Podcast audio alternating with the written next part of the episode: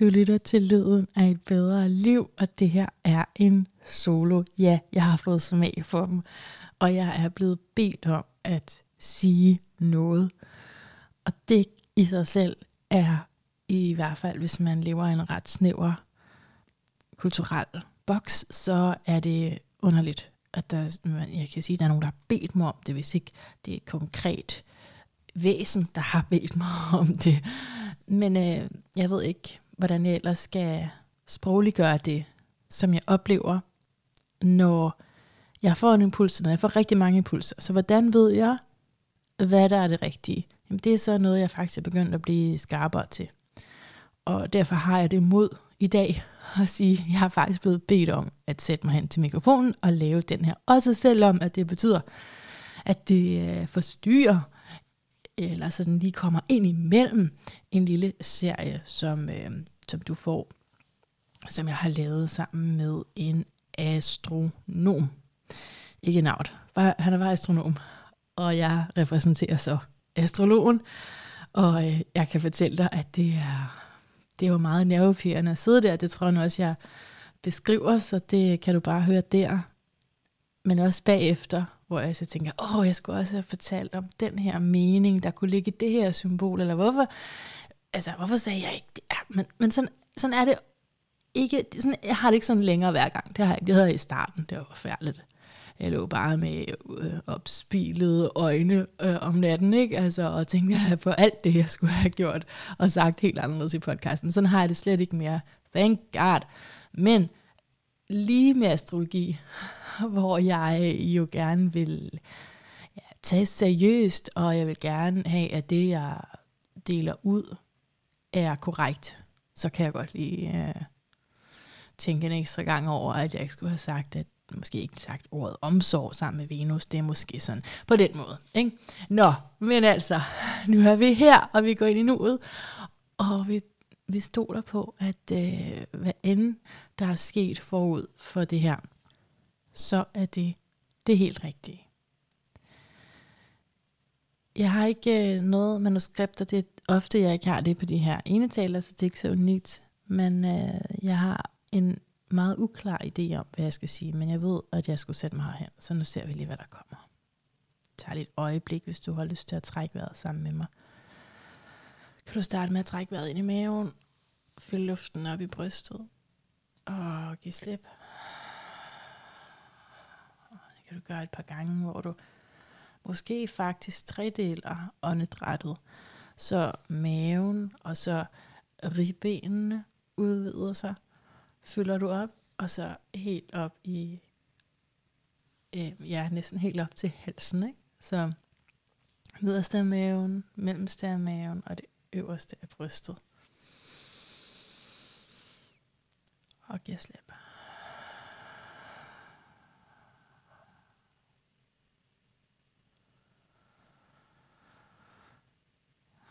Og uanset om du er et sted, hvor du har mulighed for lige at gøre det med mig, så er det en gave, at vi minder hinanden om at trække vejret.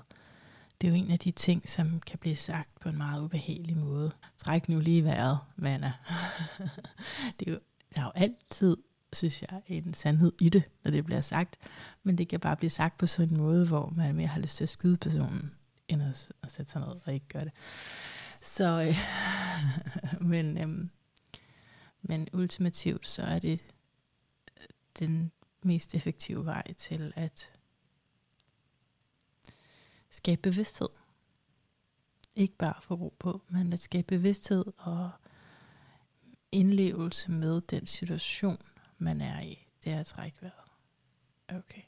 Så jeg sidder her lige nu og vil sige noget. Jeg tror, jeg får faktisk lyst til at, øh, at lige, øh, det, jeg vil simpelthen sådan ønske, at jeg måtte spille sange for jer her. Det vil jeg. Og hvis, hvis du nu skulle lytte med, eller du kender en, som er sådan en, øh, hedder de, singer-songwriter? Nej, hvad hedder det? Det er altså sådan nogen, som, altså sådan nogen, der kopierer andres måske. Eller bare en, der er god til musik, som gerne vil have sin musik i den her podcast. Jeg vil simpelthen blive så lykkelig, hvis det ikke, altså ikke, ikke, er, ikke sådan noget techno, det er ikke mig. Men øh, så noget guitar og spil, ikke?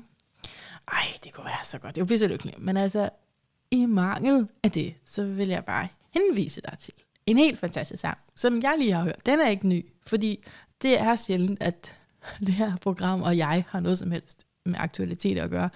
Det er ofte øh, noget, jeg opdager tingene lang tid efter. Ikke? På den måde, der er jeg jo tredje verdensland. Så det er den her sang med Lucas Graham. Jeg er ret ligeglad med de andre. Jeg ved bare til Lucas Graham, der synger så fantastisk, inderligt godt. Uh. Altså, det går jo simpelthen hele vejen igennem mig, ind til mig selv, og høre hans stemme. Han er også jomfru, og de der jomfruer der. Men mindre de lige lever i deres skygge, og der kan være så mange omstændigheder. Men sådan den, den virkelig gode, hvis jeg må være så bedømmende udgave, så er det jo altså nogen, der bare arbejder for deres shit. Ikke?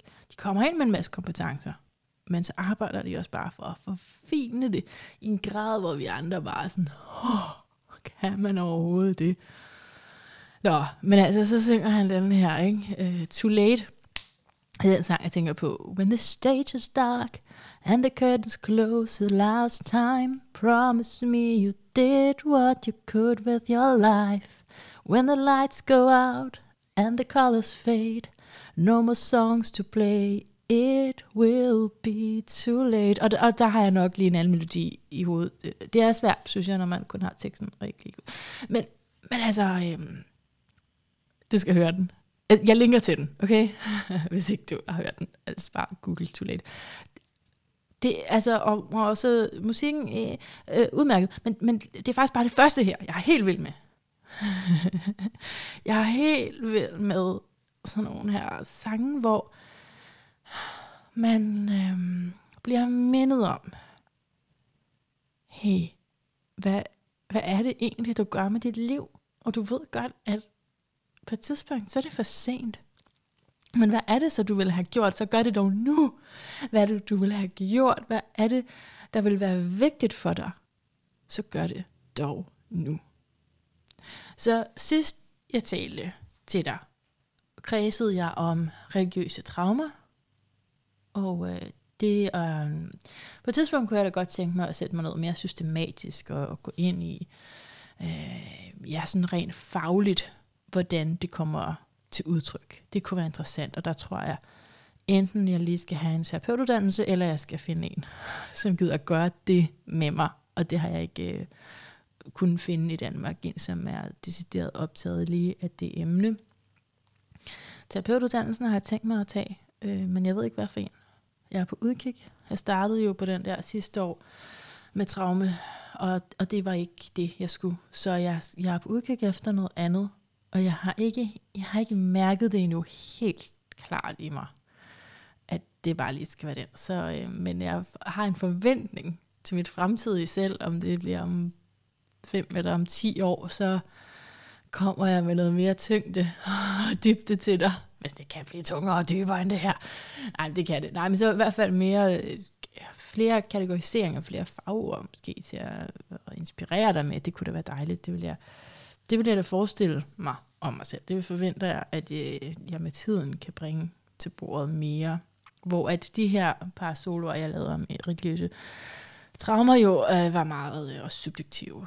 Øh, og det er jo så, hvad det er. Men så det er ikke en som sådan en forlængelse af det, men, men, men alligevel kunne vi godt gøre det til det. Vi kunne godt sige sådan her. Nu, nu har vi gjort op med vores traumer, og det kan være hvad som helst, der har defineret os, der har indskrænket os, som vi selv har defineret os ved. Som vi har oplevet som en blokering for at kunne leve det liv, vi gerne vil, for at kunne være tro imod vores egen virkelighed – om det er, om vi synes, det er, om vi synes, det er forældre, om vi synes, det er et bestemt miljø, om vi synes, det er en bestemt tankegang, whatever det altså religion, der er det bare så tydeligt, ikke? Og man kan sige, kalde det hjernevask, du kan kalde det kult, mentalitet, gruppeflok, men det, altså,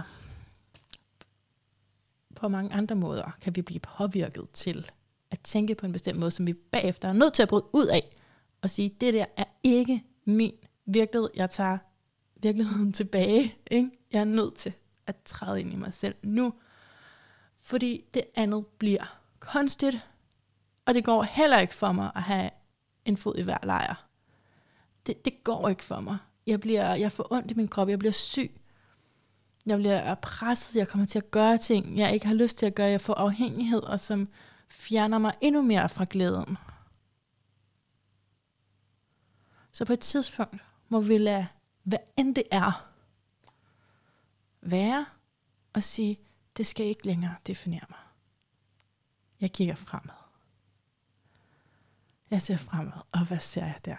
Hvad ser jeg der? Jeg ser mig selv.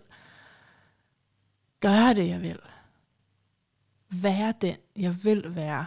Og jeg tror på, at det kan lykkes. Jeg tror bare, at jeg kan lykkes. Og jeg har for længst forladt ideen om, at jeg skulle være forkert. Faktisk den anden dag i terapi, jeg har startet ved sådan en, øh, jeg synes hver gang jeg fortælle om, om terapi, og så har jeg startet ved en ny. Og det her er en ny, for jeg ved, at jeg ikke har fortalt om det før. Jeg har været der tre gange. Øhm, og øh, ja, det er sådan med, med udgangspunkt i øh, Jung, og det synes jeg er rigtig spændende. Rigtig spændende. Ja, øh, men der var min terapeut der sådan inde på, om altså jeg, kunne, jeg fornemmede, at han ledte lidt efter, om jeg følte mig forkert, om jeg følte, at der var noget fundamentalt i vejen med mig. Og for, ja, jeg ved ikke, jeg ved ikke i tal, hvor længe siden, men for et eller andet tal længe siden, ikke? eller kort siden, der øh, har jeg absolut haft den. Men da jeg sad der, der gik det op for mig, at den har jeg ikke mere. Jeg er ikke forkert. Jeg er ikke forkert. er det ikke fantastisk? Jeg er ikke forkert. Der er ikke en fundamental fejl med mig. Og vi kan øh, trække det tilbage til religionen, det er klart. Men, også, men, men jeg har i hvert fald, uanset om det var der, den øh, originerede fra, så har jeg øh, malet den ud over det hele. Over alle livsområder. Fuldstændig. Og troet på det i lang tid. Og ja, på et tidspunkt, det var, okay, det kan være, jeg har nævnt det her før, så beklager jeg, at jeg cirkulerer tilbage til, tilbage til det, men jeg tror, det er i hvert fald er længe siden, jeg har nævnt det, hvis det er. Første år af, af podcasten, der øh, var jeg, ligesom jeg er nu, optaget af at bryde tabuer. Det er, ja, det er nærmest vigtigere for mig end selvudvikling. Ikke? Men det er også fordi, jeg tror, at de, de, det, nå, det vil jeg ikke komme ind på nu, men de hænger meget sammen. Altså, om man tør tale om tingene, ikke? fordi ellers så udvikler man sig ingen steder hen. Andet ud over en skrant. Nå, nej, altså, det der første år, der havde jeg faktisk et interview med, øh, jeg tror godt, jeg må sige hans navn, øh, Søren Hertz, som er kendt, hvis man har gået på en professionsuddannelse, tror jeg. Jeg tror, han er meget læst der. Og øh, ja, så han øh, har interesseret sig meget for ja, psykologi, ikke? Kort sagt, jeg kan ikke huske hans titel. Men øhm, fordi jeg kunne huske, at jeg havde været meget grebet af at læse hans tekster på dengang jeg gik på socialrådgiverstudiet, så var, var han ligesom en, der poppede op i mit hoved til at tale med om, hvad der var forkert med mig. og, der, og det er jo noget, jeg også er blevet konfronteret med i alle de her samtaler med mennesker. At øh, jeg sådan ligesom hele tiden må spurgt ind til, hvad, hvad er det, der er galt med mig, siden at. Ikke? Og det interview der, altså det er ikke blevet udgivet, det er derfor, jeg taler om det. Det er ikke blevet udgivet, fordi lyden var så dårlig, og det tror jeg, der var en mening med. Fordi jeg havde nogle antagelser, som ikke holder vand. Og det er jo fair nok. Men, men det her var faktisk helt off. Jeg ville sætte ham i stævne, og øh, selvfølgelig tage udgangspunkt noget, tror jeg, del af det, han havde skrevet, men det var også, det var, vi havde aftalt, at vi skulle tale om det, at jeg havde bortadopteret et barn. Og det ville jeg gerne tale om i et rum, hvor jeg var nogenlunde tryg. Ikke også? Altså, at han har ligesom havde nogle indsigter. Det var betryggende for, at jeg kunne øh, ligesom øh, begynde at sætte nogle flere ord på det, som, øh, ja, som jeg havde øh, sådan været lidt ude med, men alligevel ikke synes ordentligt var blevet fortalt. Så øh, satte jeg det sammen med, at jeg, så, så sagde jeg, men måske hænger det her sammen med, at jeg havde det mildest talt virkelig psykisk svært som teenager. Altså måske hænger det sammen. Måske, måske er jeg bare et uh, totalt utilstrækkeligt, forkert, umuligt menneske. Ikke? Det kan jeg ikke huske. Jeg, jeg kan ikke huske mine ord. Men det er det, der lå i mine spørgsmål. Så jeg kan godt huske, at jeg har haft det sådan her. Som terapeuten forleden. prøvede at grave frem i mig. Og jeg kan godt, jeg kan huske barndomsminderne, der har lidt op til de konklusioner også, ikke? Altså at blive kaldt noget forskelligt, øh, meget negativt osv. Men, men altså, jeg har den ikke mere. Er det ikke fantastisk? Skal vi fejre det? Jeg håber for alt i verden, kære, kære ven, der lytter med, at du også er fri af den overbevisning, som er meget mere udbredt, end vi går og tror. Det er jo simpelthen så vildt. Og i den længste tid havde jeg svært ved at slippe skammen, fordi det var så af, af en lidt anden grund, fordi jeg ligesom sagde, jamen alle de ting, jeg har gjort, har været mit eget valg. Jeg har selv valgt de her ting. Jeg har truffet nogle svære beslutninger, og lige den sætning lyder selvfølgelig ikke så forfærdeligt at træffe nogle svære beslutninger.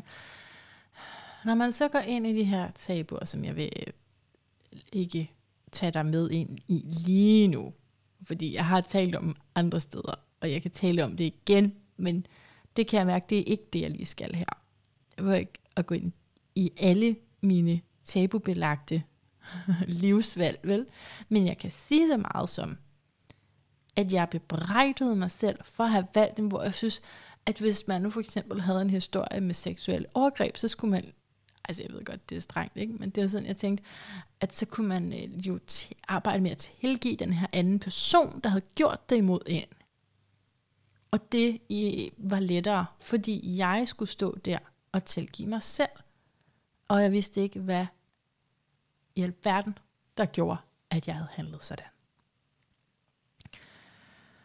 Og der er det, jeg siger, at forståelse er kærlighed. Forståelse er kærlighed. Og det var med astrologien, at jeg tog mit livs største kvantespring, og jeg kan heller ikke, jeg kan ikke tidsætte nogle af de her ting. Jeg ved bare, at det at have astrologien alene mig op af som forståelsesredskab, det gør, at jeg har kunnet slippe den tanke, at øh, jeg ikke skulle fortjene at tilgive mig selv. For det første, hvis vi vil blive med det ord om at, at tilgive mig selv. Men, men det har også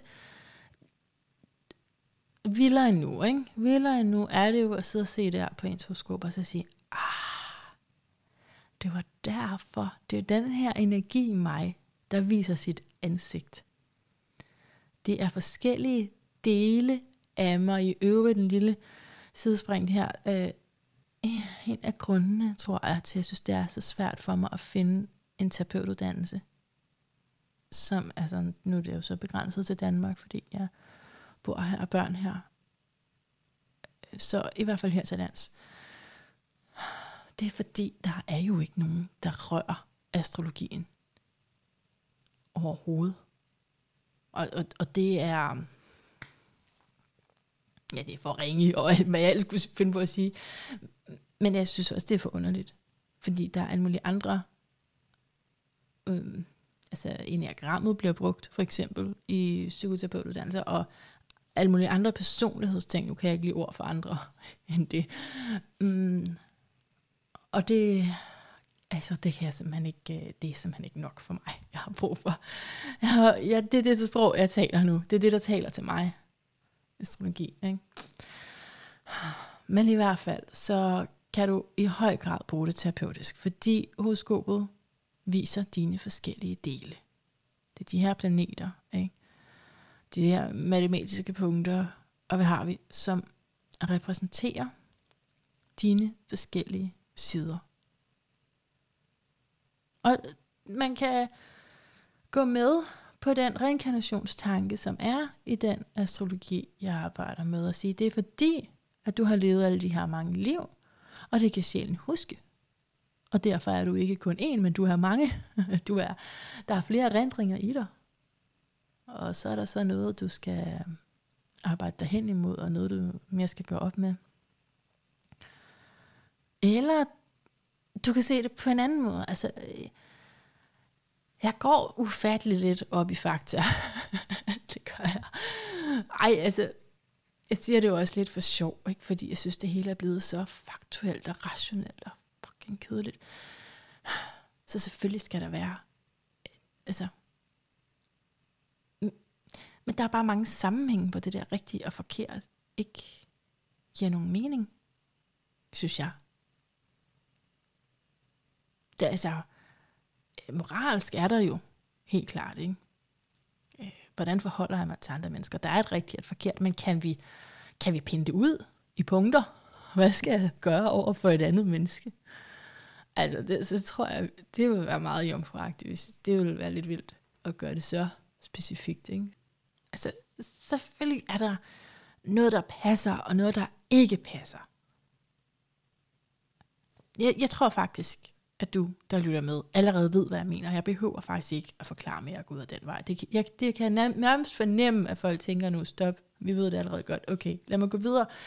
Fordi det er egentlig bare appellerer til, det er, at uanset hvad man har af fornemmelse af, om der er tidligere liv, eller om der ikke er, at så acceptere, eller rumme, eller tolerere, at horoskopet potentielt kan bruges til at forene dig med dig selv. Til at få din egen sande virkelighed til at træde mere frem. Fordi det er det, det, det jeg bruger det til, det er det, der har gjort for mig, at jeg kan se, okay, det er den der, altså den sydlige måneknude for eksempel, ikke? herskeren over det. det. Det er de her elementer, som vil noget, og hvad er det, de vil, hvordan kan jeg tage hånd om dem? Det er aldrig sådan noget, det der, det skal bare ud. så er det ikke at være menneske. Og hvis det er, så er det, at vi bliver så afstumpet, og det er derfor, vi har en maskulinitet i dag, som jeg så ofte har kritiseret, og jeg har så kritiseret det igennem mænd, jeg har mødt, og det har ikke været særlig kærligt af mig at gøre. Det tager jeg på mig. Men jeg har nogle gange siddet i de her samtaler, hvor det har handlet om mænd, og jeg så lige synes, at jeg skulle ud med en frustration på en anden mand. Men det, der egentlig er den dybere frustration, det er den giftige maskulinitet, so to speak. Den afstumpede maskulinitet. Der, hvor at mm, du er urokkelig i dit uh, verdensbillede.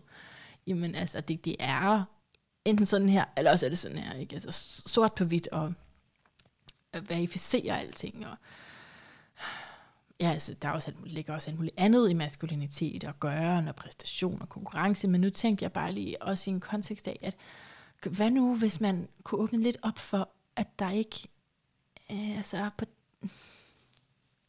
hvad nu, hvis der var flere sandheder? Ikke? Det er jo også det, er jo det vildeste tankeeksperiment for den tidligere udgave af mig, og der er mange tidligere udgaver, så hvilken en taler jeg om?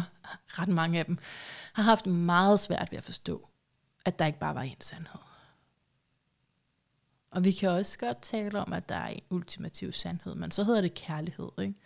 Og så er det jo stadigvæk hver af os entiteter, der må være kanaler for kærlighedens udtryk. Så anyway, det er jo så det er i forhold til astrologi, og i forhold til, hvad det har givet mig. Og jeg er sikker på, at du finder din helt egen vej. Jeg skal ikke overhovedet, det har jeg også sagt før, at jeg bliver, det bliver aldrig sådan noget der med, at du skal tro på astrologi. Altså, fordi så er det jo ligesom, at man var religiøs, og så var det bare astrologien, jeg ville omvende folk til. Nej, nej, find din egen vej. Og for mig har det bare været astrologi. For mig har det været det, der har gjort, at jeg har kunne tage min skæbne i mine egne hænder. Og det er det, jeg vil med astrologi. Det er at hjælpe mennesker til at leve deres eget liv. Ikke at blive afhængige af en astrolog eller nogen som helst anden sandhedssyriske. Og, og, og det, ja, det giver da kun mening, at vi har forskellige veje til det, og at det ikke er det samme. Så, så du har din vej til der, hvor du kan forstå nogle ting, og du kan ah, placere det i en ramme, så det giver mening, og så du kan se, vent lige lidt, vent lige lidt, måske er der ikke noget galt med mig. Måske er jeg her bare på sådan en sjælerejse og skal lære alt muligt. Og ja, jeg egoet her, ville jeg ønske, at jeg aldrig havde været sammen med den mand. Jeg ville ønske, at jeg aldrig havde flyttet. Jeg ville ønske, at det der ikke var sket, og at jeg ikke havde teet mig sådan. Jeg ikke havde sagt sådan der. Det er egoet der, ikke? Ja. Men i et sjælsperspektiv, så skete det alt sammen. Og alt, der fortsat sker, alt der fortsat udfolder sig for mig, og ikke imod mig. Det er jo også et, et, altså et, et kristent øh, udtryk. Jeg kan ikke lige huske, hvilket bibelvers det stammer fra, men det er der et sted i den bog der. Men altså den måde, jeg fik præsenteret det på, øh, lugtede alligevel af noget andet, selvom ordene var det samme. Så i dag forstår jeg det mere som, at det var lektier, som jeg skulle have, fordi ellers kunne jeg ikke rykke mig hertil hvad så med det her? Jeg troede, jeg allerede havde lært det, så står man i en alder af XX, og så troede jeg, jeg, jeg aldrig skulle stå med det igen. Ja, men ellers så kunne du ikke rykke dig herover til. And so it keeps on coming. Og det vi så kan bemærke, at vi bliver bedre til, det er jo, ja, altså et eksempel af det der med, at jeg sidder i, som klient der i en terapeutstol, og, og kan mærke, at, at jeg ikke øh, har den fornemmelse, indre fornemmelse længere af at være fundamentalt forkert, at jeg er kommet over den. Jeg kan godt huske den. Jeg kan godt huske den, men den er der ikke mere. Enormt frigørende. Det er sådan en måde. Øh, men, men også øh, i hverdagen får jeg sådan et billede af fluer, der bliver værfet væk af sådan en hale. hvor vi i hverdagen, hvor vi hele tiden må forholde os til det, der kommer ind. Og så sortere og så sige, mm, okay, ja, det her, det, det virker som faktisk den, altså det er en virkelig spændende fløt. Og jeg vil jo virkelig gerne have den store kærlighed, så det kunne jo være. Men så er der alligevel noget, som vibrerer sådan ved siden af, hvor du kan mærke, ah, han er, der er et eller andet her. Der er, der er et eller andet her, der ikke harmonerer. Der er noget, som han øh, siger fuldstændig rigtigt og udtrykker helt rigtigt, og jeg bliver jeg så glad. Og så er der noget, han ikke siger, som jeg kan mærke, og som jeg er nødt til at forholde mig til i lige så høj grad, som det han siger. Det er bare et eksempel. det er bare et eksempel. Og, og på jobbet, og på gaden, og på hvad som helst, ikke? Hvor, hvor end du er, så kan du teste. Og det er jo ikke fordi, man vil gøre det her for at teste, hvor langt man er kommet. Næppe. Men øh, det er i hvert fald en indikation af, okay, nu er jeg der, hvor det kan godt være, at der er nogle ting, der minder rigtig meget om det samme. Og hvis man, når man først får øje på det der karmiske genshoroskop, så er det sådan, okay, hvordan kommer jeg nogensinde fri af det? Fordi det er jo roden af mig. Ja, men, men så er det alligevel øh, en anden dimension af samme energi. Ja. Hvor at du bliver bedre til at... Øhm, ja, altså for mit vedkommende måske at sige nej, ikke? men for dig kunne det være noget andet. Du bliver simpelthen bedre til at gå ind og gøre det, du skal for at få det, du gerne vil have ud af situationen, og ikke der sådan fem år efter først sige, åh, oh, hvad var det dog, jeg gjorde? Ikke? Men allerede der i optakten, kan spore dig ind på den vej, du gerne vil have gået bagefter. Ikke? Det er jo det, vi taler om. Det her, vi taler om, at vi sidder der, som, hvor gammel bliver man i dag? 120? Jeg ved det ikke. Øh, 97, eller hvad? Kan man, man kan vel blive mere? Kan man blive 150? Jeg ved. Nu sidder der en old age, som en gammel, gammel person. Og så siger du, hvad, hvad var det, jeg skulle have gjort? Det, det kan, for, for mit vedkommende er det meget sandsynligt, at jeg har glemt alt. Altså, man har glemt alt på det tidspunkt. Der er demens i min familie. Men altså, nu tror jeg jo selvfølgelig ikke øh, på nedarvede ting på den måde. det skal man jo ikke. Det, kunne, jo- det kan jo helbredes, det er jeg sikker på. Men øh, det, det kunne være, at man havde glemt alt. Det er jo helt legitimt at have fået den sygdom. Men der, hvor du så godt kan huske det, ikke? Hvad vil du gerne have brugt tiden på? Det er nu, du skal stille dig det, uanset hvor gammel du er. Hvad er det, du godt vil have brugt tiden på? Og så gør det. Jeg vil i hvert fald bruge tiden på ikke at gemme mig mere.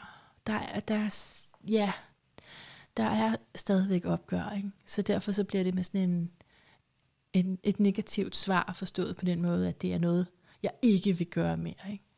Altså, så det er i hvert fald lidt lettere for mig at komme i kontakt med, hvad jeg gerne vil, når jeg først siger, hvad er det, jeg ikke vil gøre mere. Jeg vil ikke gemme mig mere, og jeg gider ikke, oh, okay, så det er dømt ud af samfundet, og så kan jeg så ikke få lov til at være det. Hold nu op, vi er på vej ind i en ny tid, og det er derfor, jeg er blevet bedt om at sætte mig hen til den her mikrofon nu. Det er fordi, vi er i en skælvende tid. Der er en udveksling imellem Saturn og Uranus. Alt muligt andet, der foregår.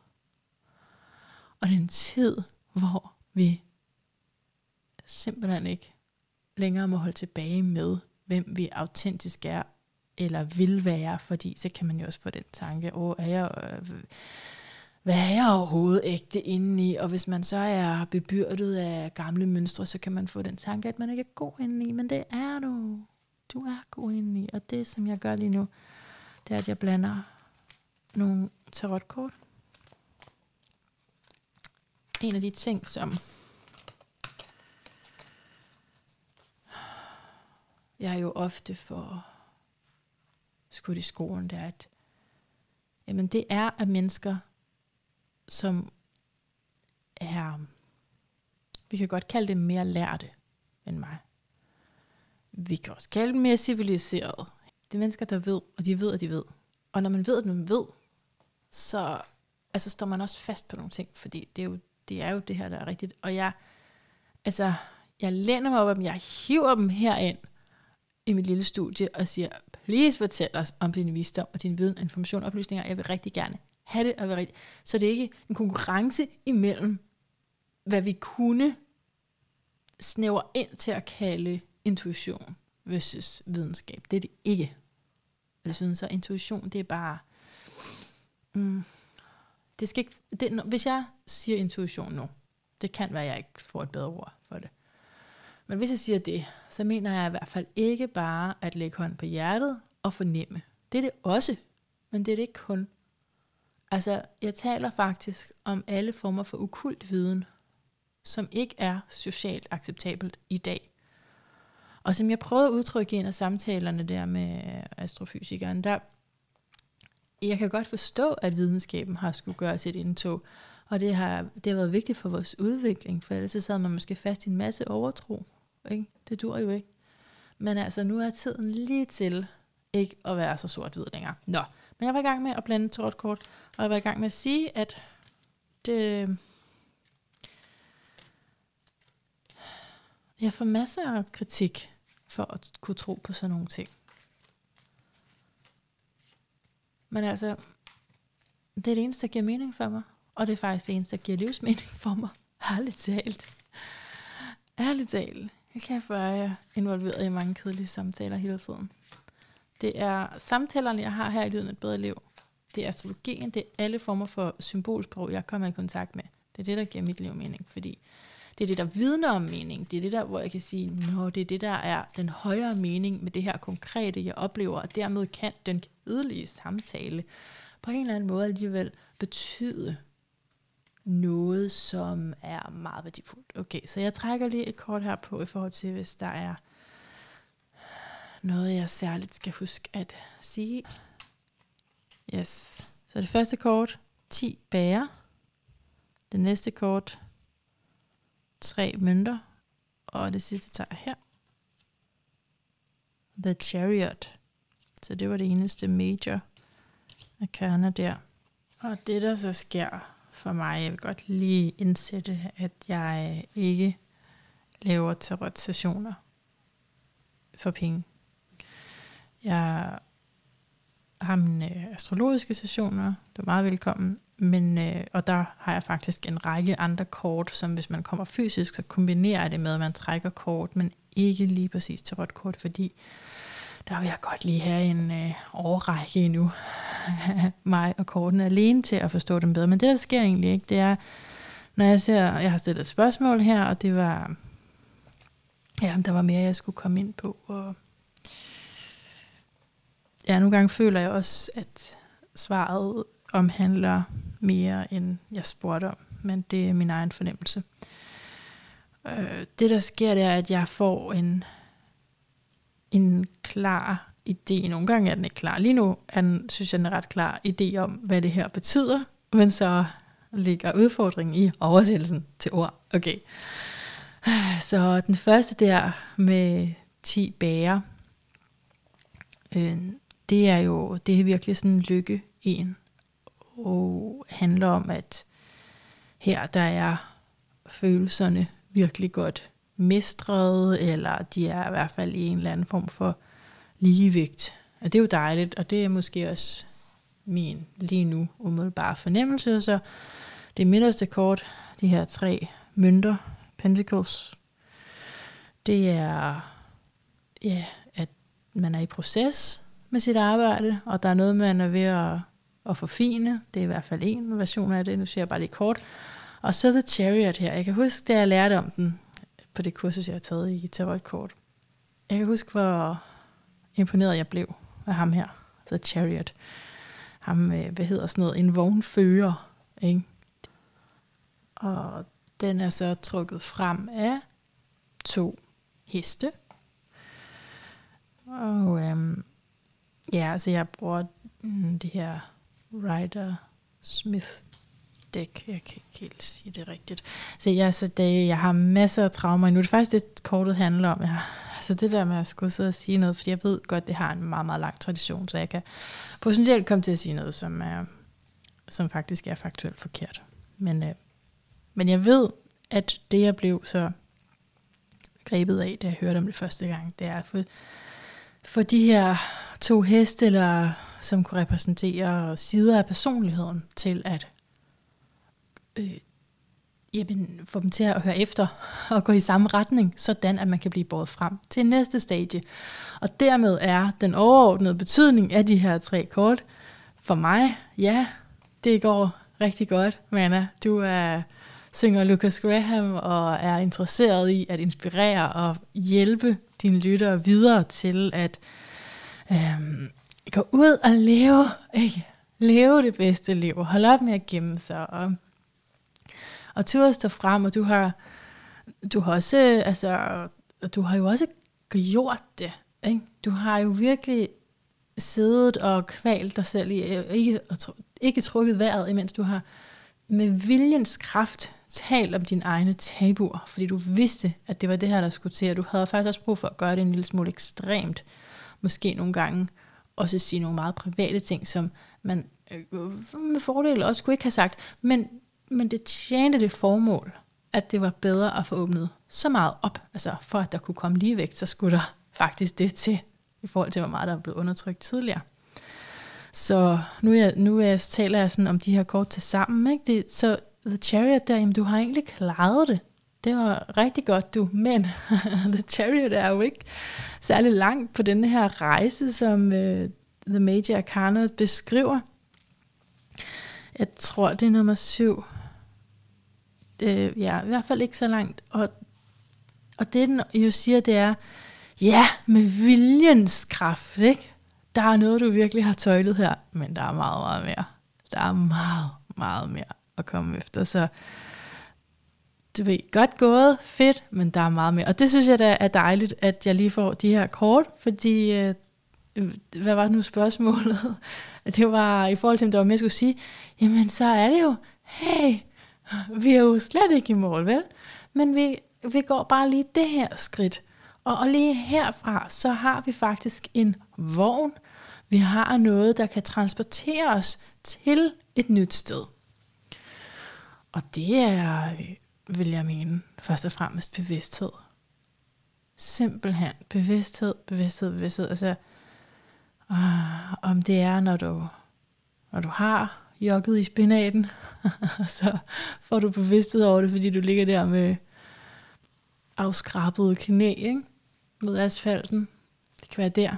Og det kan også være, at du tager dig nogle pauser, og det er der, der opstår nogle ting, som du bliver bevidst om. Og det kan være, at en situation, hvor du normalt ville være blevet fristet til at gå ned ad den var igen, at der stopper du bare sådan, inden du er kommet helt ud af den. helt ud af den tangent. Så kunne være, at du har mod for at stoppe dig selv lidt før. Der er mange måder at være i gang på. Men det er helt sikkert, at vi lever i en tid nu, hvor vi ikke behøver at indordne os vores programmering. Til en vis grad er vi mennesker. Der vil altid være ting, som vi gør. Vi er vanedyr og automatiske processer. Ja, ja. Men jeg taler om traumer. Jeg, træ, jeg taler om traumeidentitet. At jeg havde fået ind, at nu skulle jeg være sådan her. Og jeg har i tale sat det i forhold til, åh oh nej, kan jeg nu sige det, som faktuelt er rigtigt. Ikke? Det er jo også blevet en identitet for mig selv. Så ja, jeg kan godt komme her The Chariot og sige, woohoo, se hvor meget jeg har mestret. Men der er masser endnu. Det er da også blevet en identitet for mig. Øh, bevidst som ubevidst. At der er noget der, som øh, det, det kan jeg nok ikke, eller det er ikke for mig. Og jeg, jeg tænker ikke så meget på, at vi skal gå til angreb imod alle vores traumeidentiteter. Der er flere, synes jeg, for mig i hvert fald. Altså flere ting, som jeg godt kan se, at der er nogle overbevisninger der, som sidder ret godt fast. Jeg kan ikke sådan lige række ned og tage dem op. Det kommer til at tage lidt tid. Så, så jeg inviterer ikke til noget angreb, vel? det håber jeg ikke, gjorde hørt. Men jeg fik at vide, at jeg skulle sætte mig herhen og tale til dig. Og det jeg vil sige, det er, at jeg er så glad for, at du er i live sammen med mig. Og hvad end der spænder ben for din lykke og din inderlige glæde. Jeg tror, at det er fordi, det skal bruges til noget. Jeg taler om ensomhed. Ikke? Jeg taler om ensomhed. Og jeg kan se stor værdi i den ensomhed. Den ensomhed, som ikke er fed, fordi så er det da være et andet ord, jeg skulle bruge om det. For, for mig i hvert fald forestiller jeg mig, at ordet ensomhed er negativt lavet. Og, og, men alligevel kan jeg se fordelen i det. Jeg kan se det gode i det. Jeg kan se, at der alligevel, det alligevel betyder, at der er en eller anden plads, selvom jeg, hvis du spurgte mig, så ville jeg slet ikke synes, jeg havde tid, men der er jo, jo en eller anden plads, som lad os sige, ikke ensomme mennesker bor sammen med nogen, så er der en eller anden plads, som er til mig, uanset om jeg så har, måske har jeg børn imens, eller jeg laver et eller andet, så der er noget rum, som kun er til mig. Det er bare for at prøve at, det er bare for at prøve at fremstille en, noget, som er, er svært og hårdt, som noget, som der egentlig også er ret godt. Det, jeg kan faktisk se det gode i det her. Det giver mig lige noget rum til at lære at være sammen med mig selv. Det giver mig lige noget rum til at gøre min egen ting. Og når, jo mere jeg gør min egen ting selv, jo lettere kan jeg stå ved det over for andre. Fordi det er der, vi især bliver udfordret og testet. Uh, kan de nu elske mig? Ikke? Please elsk mig. Elsk mig. og så er det igen for mig at gå tilbage til horoskopet og kigge, hvor er den der stemme, som bare vil elskes? Vi kan sagtens identificere os med den og sige, det vil vi alle sammen, ja, men egentlig lige kigge i horoskopet, fordi så, altså, eller i et andet system, men hvis du øh, lokaliserer det i dig selv, så kan du finde ud af, hvor kommer den fra, og på hvilke tidspunkter. er det, at den særligt råber? Og hvad er det, så den råber på? Og, og kunne man øh, sige til den sådan her, ja, yeah, du fortjener kærlighed. Du fortjener så meget kærlighed. Det er ikke sikkert, at det er lige derovre, hvor du får allermest af den. Men du er jo kærlighed. Kan vi lige, kan vi lige kramme et øjeblik? Lad os lige kramme. Giv os selv et kram. Jeg er kærlighed, jeg er kærlighed, jeg er kærlighed, jeg er kærlighed. Ah. Og, og når jeg hviler der, i at jeg er kærlighed, så kan jeg bedre gå ud og møde verden. Velvidende, ja, jeg ønsker kærlighed, men jeg er også kærlighed. Det er begge dele. Så bliver det ikke øh, desperat. Det bliver ikke klingende. Det bliver ikke nide. Det bliver ikke øh, forsøgt. Men det bliver rent. Ikke? Det bliver rent. Og det er det, øvelsen er. Som man hele tiden må vende tilbage til. Og komme derhen og, og slå sig selv i hardkornet med kærlighed. At, at vide, at det allerede er der. Og det er jo også det, der gør, når der så er nogen, der siger nej tak. Jamen så ved jeg, at jeg var stadigvæk rigtig. Jeg er stadigvæk rigtig. Det hele er, som det skal være inde i mig. Fordi jeg er kærlighed. Og jeg kan begå alle mulige fejl. Og det kan være, at ven, der gjorde, at jeg fik en afvisning, jamen det var fordi, måske var der noget i forhold til den standard, som ikke var godt nok. Det udlæg, det udelukker ikke hinanden på den måde. Og jeg kan først rigtigt komme derhen, køre derhen, tage vognen, styre hestene derhen, og så det udvikler billedet sig til noget andet. Ikke? Men jeg kan først ligesom komme derhen, hvor jeg er fri og forenet, når jeg kan dukke op som mig selv. Når jeg kan dukke op uden at forlade dele af mig selv. Og så som minimum kan man være ærlig om, hvad der foregår. Men det er ikke fedt. Jo, som minimum kan men altså det, for mig er det et minimum. Okay, der er noget, der skriger ind i mig på kærlighed. jeg kan ikke, jeg kan ikke finde ud af at berolige hende lige nu. Hvad skal jeg gøre? Nej, det, det har jeg så også lært af at være på arbejdsmarkedet. Det kan man ikke bare spørge om. Man kan ikke bare øse sådan noget ud nødvendigvis. Men så kan du i hvert fald være ærlig med dig selv. Og det det ensomheden har lært mig. At det er faktisk nok. Bare være ærlig med mig selv. Og så kan jeg bedre, når jeg så går ud i verden, så behøver jeg ikke at skrige det ud over det hele. Altså, det er jo det er okay, at det bare er mig, der ved, hvordan det er inde i. Og så de rette personer, som fortjener min tillid, dem øver jeg mig stadig at vælge ud.